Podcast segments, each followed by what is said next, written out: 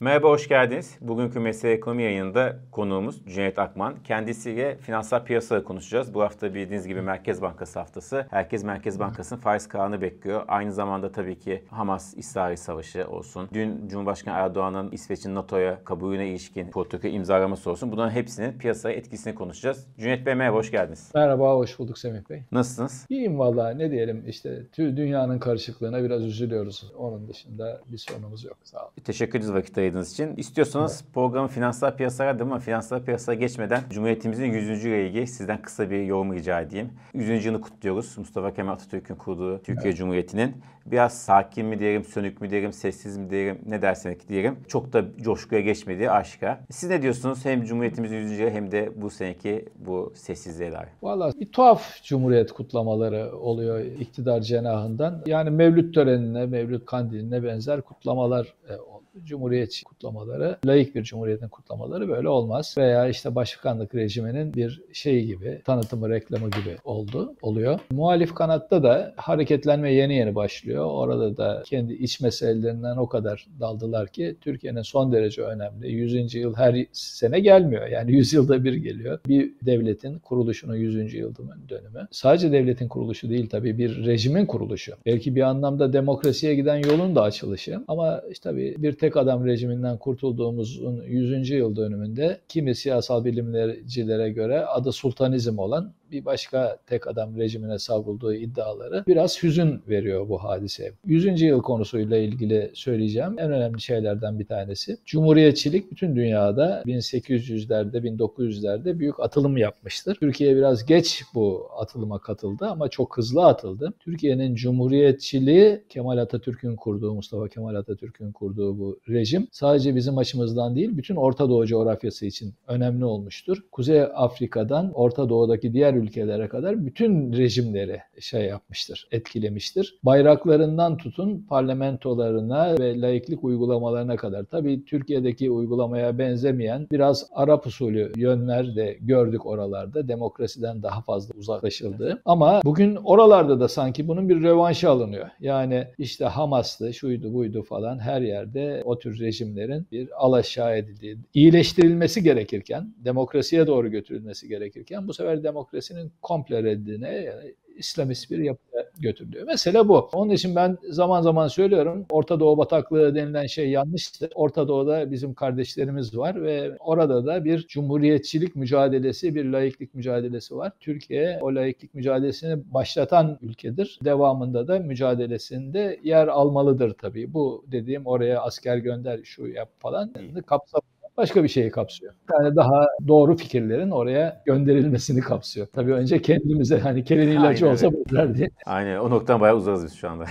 Evet, tamam. Aynen öyle. Bunu, bunu söylemek istiyorum. Çok teşekkür ederiz. Rica. Ne diyeyim tekrar kutluyorum tüm izleyeceğimizin, vatandaşlarımızın. Elbette. Cumhuriyet'in Çok 100. yılını büyük hep- bir şeydi bu. Çok Evet. bir şeydi. Çok büyük bir şeydi ve gene yurtta sulh, cihanda sulh umdesiyle bunun ne kadar büyük bir öngörü ve ne kadar iyi bir şey olduğunu herhalde bugün Filistin'de yaşananlar o insani dram gözüküyor. Gözüküyor. Onun için yani Cumhuriyetimizin 100. yılı kutlu olsun. sahip çıkalım diyelim ve piyasalara geçelim. E, Biz bugün Tamam. sizinle daha çok piyasaları konuşacağız. İşte Tamam. dediğimiz gibi Merkez Bankası'nın faiz kararı açıklanacak iki gün sonra Perşembe günü. Mehmet Şimşek'in Körfez ziyareti, işte Cumhurbaşkanı Erdoğan'ın İsveç'i NATO'ya kabulünü protokolü imzalaması, Hamas-İsrail savaşının yoğunluğu, şiddeti, orada yaşananlar hepsi piyasaya etkiliyor. İşte borsa en çok ciddi hareketi diyelim. Petrol ile birlikte borsa yapıyor. Altın da yapıyor gerçi. Petrol da yapıyor ama borsa, Türkiye borsası çok hızlı hareketler yaptı son bir hafta 10 günde. İstiyorsanız borsaya başlayalım. 7500'e kadar düşmüştü Cuma günü.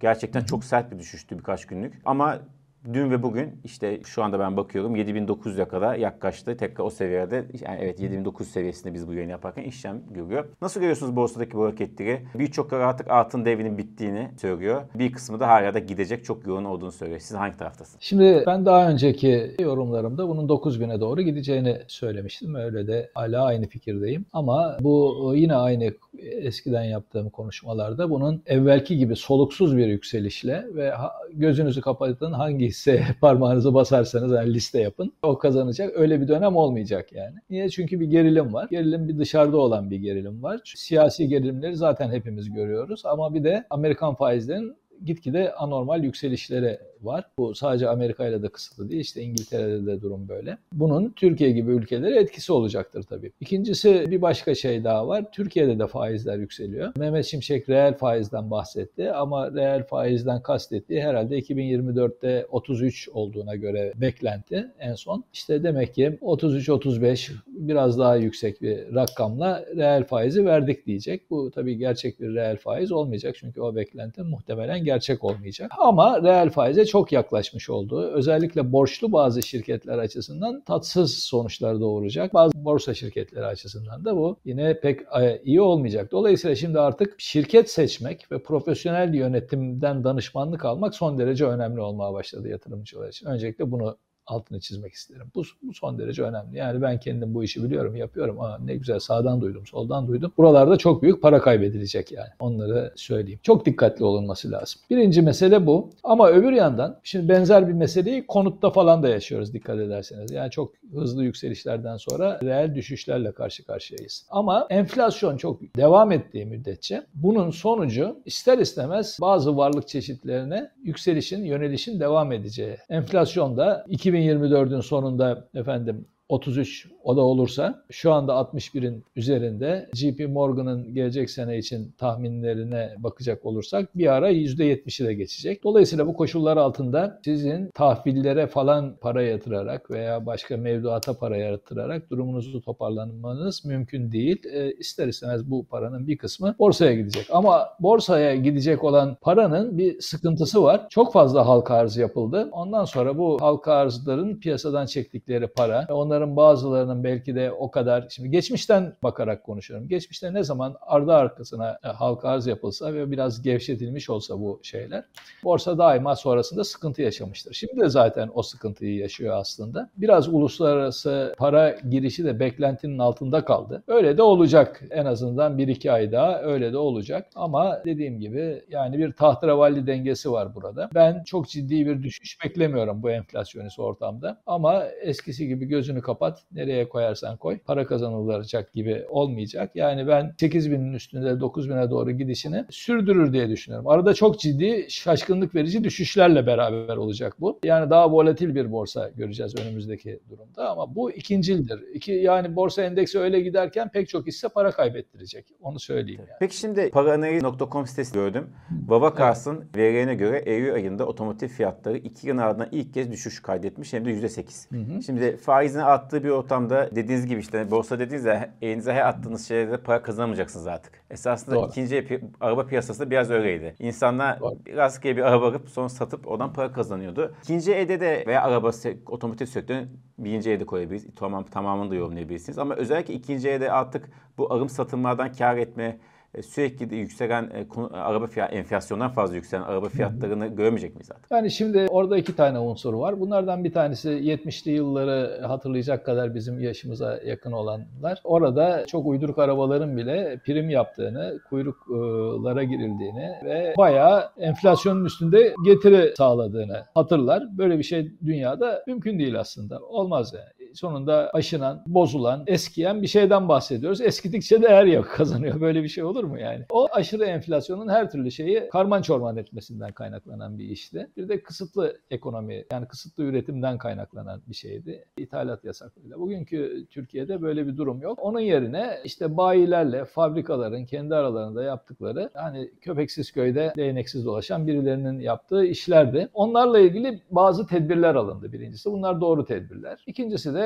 yani artık enflasyonun tıpkı borsada olduğu gibi, tıpkı konut fiyatlarında olduğu gibi hani verdiği primin de bir sınırı var. İşte bunu da orada görmüş olduk. İkisi yan yana geldiğinde ben artık yani şunu söyleyeyim. Fiyatlar hala yükselecektir. Çünkü enflasyonist evet, ortamda evet. yatırılacak şeylerden bir tanesi dayanıklı tüketim malları olur her zaman. Arabada bunların içinde hani bambaşka bir kategori. Dayanıklı tüketim malı demek bile ona doğru değil. Ama artacak fiyatları artacak fiyatları ama o birinci el, ikinci eldeki o saçma al gülüm ver gülüm Yani daha araba ortaya çıkar çıkmaz bir anda piyasadan kaybolması ve ne hikmetse bazı bayilerde çıkması ve şeyin de böyle kasıtlı olarak ve manipülatif bir şekilde fiyatın yükseltilmesi ona bir müdahale var. Bu müdahale iyi bir müdahale yani. Evet. Şimdi peki buradan biraz Merkez Bankası'na geçelim. Sonra petrol ve altına Tamam. devam edeceğiz. Şimdi Merkez Bankası'ndan esasında bundan bir 10-15 gün önce herkes 500 bas puan faiz artışı konusunda hemfikir gibiydi. Ama işte gerek savaşın çıkması, onun tabii petrol fiyatı üzerinden bir enflasyon etkisi olacak. Aynı zamanda da işte döviz piyasalarındaki durum derken farklı senaryoda gündeme gelmeye başladı. Yani 250 bas puanı daha çok duydum ben en azından kişisel olarak.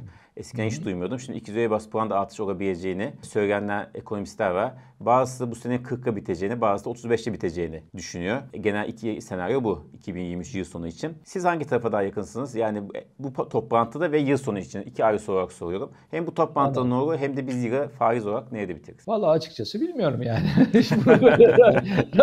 Bir yazı tura atarak hemen şimdi bir cevap verebilirim. Yani 250 ile 500 arasında olacağı aşağı yukarı belli. Şu kadarını biliyoruz. Ocak ayından itibaren faiz maiz arttırımı hak getire yani. Mart'ın sonuna kadar bu iş bitecek. Yani demek ki Kasım Aralık. Bunun 35'in altında kalmaması lazım. Kalırsa can sıkıcı bir şey olacak. Bunu ya 250-250 yaparlar ki ben öyle olduğunu düşünmüyorum. Ya 500-250 yapar ya be- 250-500 yapar. Ben bence 750 civarında 750-800'lük bir iki aylık şey olacaktır yani. Artış olacaktır. Ben 35'in biraz üstünde bitireceğini düşünüyorum yıl sonu itibariyle. 40 olacağını zannetmiyorum ama. Peki dediniz yani Ocak'la Mart arasında hiçbir şey olmaz faiz dediniz. O Ondan kısa bir ara mı şey- olacak yoksa tekrar Evet, başlayacak evet, mıyız? Yani bence oraları pas geçerler diye düşünüyorum. Sonrasında? Ya da ya da sembolik bazı artışlar yapar 50 puan 100 puan falan gibi. Yani orada kısıtlı bir seçim ekonomisi uygulanır. Yani muhalefet o kadar dağınık ki iktidar onlara ciddi bir seçim ekonomisi uygulayarak baskı yapmak istemeyebilir bu sefer. Hani e, şeyi dağıtmayalım diye çarşı pazarı. Ama gene de boş bırakacağını zannetmem. O nedenle belli bir seçim ekonomisi uygulayacaktır. Eğer muhalefet evvelki seçim kadar derli toplu bir görünüm sergiliyor olmuş olsaydı çok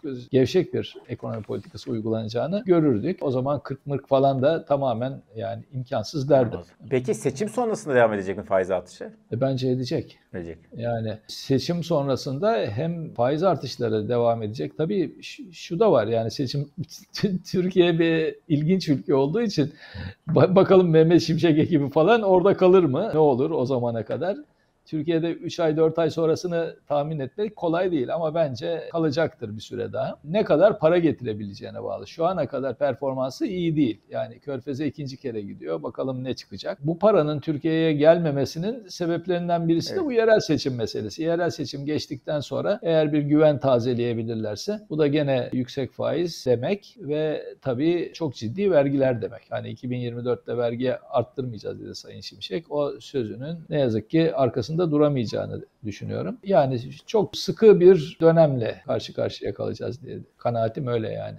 Gelecek senenin özellikle ikinci çeyrek, üçüncü çeyrek zamanlarında. Peki siz o zaman bu faiz temposu ve işte sıkılaştırma e, kredi yerdeki özellikle sıkılaştırmayla birlikte döviz piyasasında çok sert bir hareket beklemiyorsunuz diye düşünüyorum. Evet evet yani şöyle seçim sonucuna kadar baskılayacak mekanizmaları elinde var devletin ve Merkez Bankası'nın. Bunu kullanacaktır yani daha önce kullandığı gibi. Ama ondan sonra 2024'ün özellikle ikinci yarısına doğru falan dövizi de biraz serbest bırakmak zorunda. Evet. Çünkü çok açık eğer kuvvetli enflasyonunuz varsa siz dövizinizi tuttuğunuz andan itibaren ekonomi darmaduman olur. Ha, biraz gecikmeyle olur falan olur. Enflasyonunuz ne kadar yüksekse döviz kurunuzun Döviz da o kadar artar. artması lazım. Öz- özeti o yani tersi değil. Tabii şöyle söylemek lazım Cüneyt Bey. Şimdi geçen dönemde şöyle bir fark var. Mesela son bir ayda ne olursa olsun hani küçük küçük artış oluyor ama mesela tam bir ay önce 27.19'muş dolar TL. Şimdi 28.09 yani geçen e, Nebati döneminde gördüğümüz ve Mehmet Şimşek'in ilk başlarında bir görmüştük bundan önceki periyotta. İlk başlarında değil de önceki periyotta. Ya böyle bıçak gibi giden de bir kur yok. Bir hafif bir değer Tabii. yani değer kaybı da yaşatıyorlar Türk lirasına. Yani Kontrollü bir olmak zorunda çünkü yani işin makro ekonomisine girmeyeyim. Makro ekonomisinde zaten olmak zorunda. Aksi takdirde dış ödemeler dengesi alır başını gider. Ama başka bir şey daha var. Şimdi yabancı parasını bozdurup Türk lirasına çevirecek ve burada Türk lirası varlıkları alacak. Alacak değil mi? Hisse senedi alacak, tahvil alacak. Ve faizin yükselmesi yetmez. Çünkü kur riski ortada gündemde kalır bu kez. Kur tutulamaz ve yükselir diye düşünürse o zaman ondan girmez. İkincisi de düşük olduğunu düşündüğü bir döviz kurundan parasını bozdurmaz. Zaten özellikle Mehmet Şimşek'in ilk aylarında ciddi bir problem oldu. Onun için bunu kademeli olarak yükseltmek zorundalar ve bana kalırsa sene sonuna kadar 30 belki 30'un biraz daha üstüne yaklaşacak bir e, şey yapmak zorundalar. Yapmazsa yani 28'de tutmaya kalkarsa para gelmemeye devam eder. Gelmemeye devam ederse Sayın Mehmet Şimşek'in kredibilitesi sarayda azalır. Neredeyse böyle bir garip denklem var yani. Onun için dövizi biraz daha salacaktır diye düşünüyorum. Evet, Ama yani dövizi çok olarak- salmadan, çok salmadan faizi biraz daha yukarıda tutarak bu ta Tansu Çiller'in ilk zamanlarından itibaren hatta Özal'ın son zamanlarında falan hatırlayın yapılmış bir makas oyunudur yani. Dövizle faiz arasında komik bir dans ettirirsiniz. O, onu artık bizimkiler şey oldular. Bu dansın üstadı oldular. Yani yurt dışından para, hani böyle olta atarsınız da oltayı hafif sallarsınız balık o zaman gelir ya işte. Bu- Bunlar da yani yabancı balık. O yabancı balık da bu işin artık üstadı oldu. E, Karşılıklı bir danstır gidiyor yani. Böyle. Aran memnun, satan memnun tabii bu işte. Artık onu bilemeyeceğim. Herkes kendi gemisini yüzdürüyor. Swap piyasasını hala açamıyorlar işte yani. Evet onu başka bir programda konuşuruz. Neden açam açmadıklarını. Bu arada bazı ekonomistler de açılmamasının iyi olduğunu söylüyor şu aşamada. Daha erken diyen de var. Yani onu da belirtelim. Tartışılır ama sizin paranızın konvertibilitesi yurt dışında Yok. işlem görüyorsa vardır yani. Yoksa e, adı convertible'dır. Doğru. O- zaman da para olma özelliğini kaybeder zaten. Ha işte yani. Diyelim ve sizden en son altın ve petrol ile ilgili senaryonuzu ararım, rica ederim. Bu arada da savaşla birlikte sert hareketler yaşandı. Son birkaç günde biraz daha dengeli en azından daha daha bantlı hareket ediyor. Tabii ki savaşın durumuna göre bu altın ve petrol fiyatları belirlenecek ama sizin buradaki dikkat ettiğiniz seviyeler neler acaba? Yani birkaç tane şeyi var, değişkeni var. Savaş ve benzeri şeyler olduğunda petrolü bir kenara bırakalım altında bir yükselme olur. Ama aynı zamanda faiz artışları da uluslararası piyasalarda olduğuna göre altın tutmanın maliyeti yükselir. O bakımdan ben altının bu savaş meselesi devam ettikçe belli bir yükseklikte duracağını, hafif yukarıya doğru adımlar atacağını ama bunun hani zaman zaman altıncıların söylediği gibi işte onların enflasyon, doların enflasyonunu da koyarak 2400, 2500 efendim 3000 falan diye söyledikleri rakamlara gelmeyeceğini düşünüyorum. Çünkü yüksekte bir faiz e, Amerikan tahvillerinde ve diğer tahvillerde olduğu için yani altını faizsiz tutmanın da e, pek çok yatırım fonu ve benzeri şeyler için sorunları var. Ondan ben orada çok çok büyük bir hareketin olacağını zannetmiyorum ama 2000'e doğru bir şey göreceğiz yani 2000'li civarlarda. Ama hani geçmişteki o büyük hareketleri görmeyeceğiz diye düşünüyorum. Petrol meselesine gelince petrol 1970'lerdeki her şeyin petrole bağlı olduğu bir ekonomi yok. Daha verimli bir ekonomi var. Amerika'nın çıkardığı gaz, doğal gaz ve benzeri şeyler var. Onların birbirleriyle geçişleri var. Yani çeşitli gazla elektrik üretir. Sonra da o elektriği otomotivde kullanabilirsiniz falan. Yani petrolün şeyleri olmaya başladı. Yani bu kriz devam ettiği müddetçe petrol belli bir yükseklikte işte diyelim ki 100 dolar mertebelerinde 100-110 dolar belki biraz daha yüksek olur. Ama hani bunun 140 seviyelerine çıkıp orada kalması yani kısa bir sürede çıkabilir belki ama orada kalması için bambaşka bir şey olması lazım. Arapların belki bir geçmişteki gibi bir Arap ülkelerinin bir hareket yapması lazım. Fakat böyle bir hareketi şimdi yapabileceklerini doğrusu tahmin etmiyorum. Ben petrolde de böyle 100 birçoklarının söylediği gibi 140 dolara çıkar orada da kalır. Zannetmiyorum öyle olacağını yani. Bunun çünkü bir başka sorunu daha var. Almanya resesyonda Çin büyümesi çok kötü değil ama o da eski muhteşem büyümelerini yapacak gibi gözükmüyor. Ve Amerika da biraz yavaşlayacak. Şimdi durumu iyi gözüküyor olmakla birlikte. Yani petrolde böyle bir fren mekanizması var. Çok teşekkür ediyoruz. Cüneyt Bey çok sağ olun. Ben Yayına katıldınız, vakit ayırdınız bizim Sağ olun. için. Bir dahaki yayına kadar kendinize çok iyi bakın diyelim. Çok sağ olun. Sağ olun. Sağ olun. Siz de öyle. Görüşmek üzere.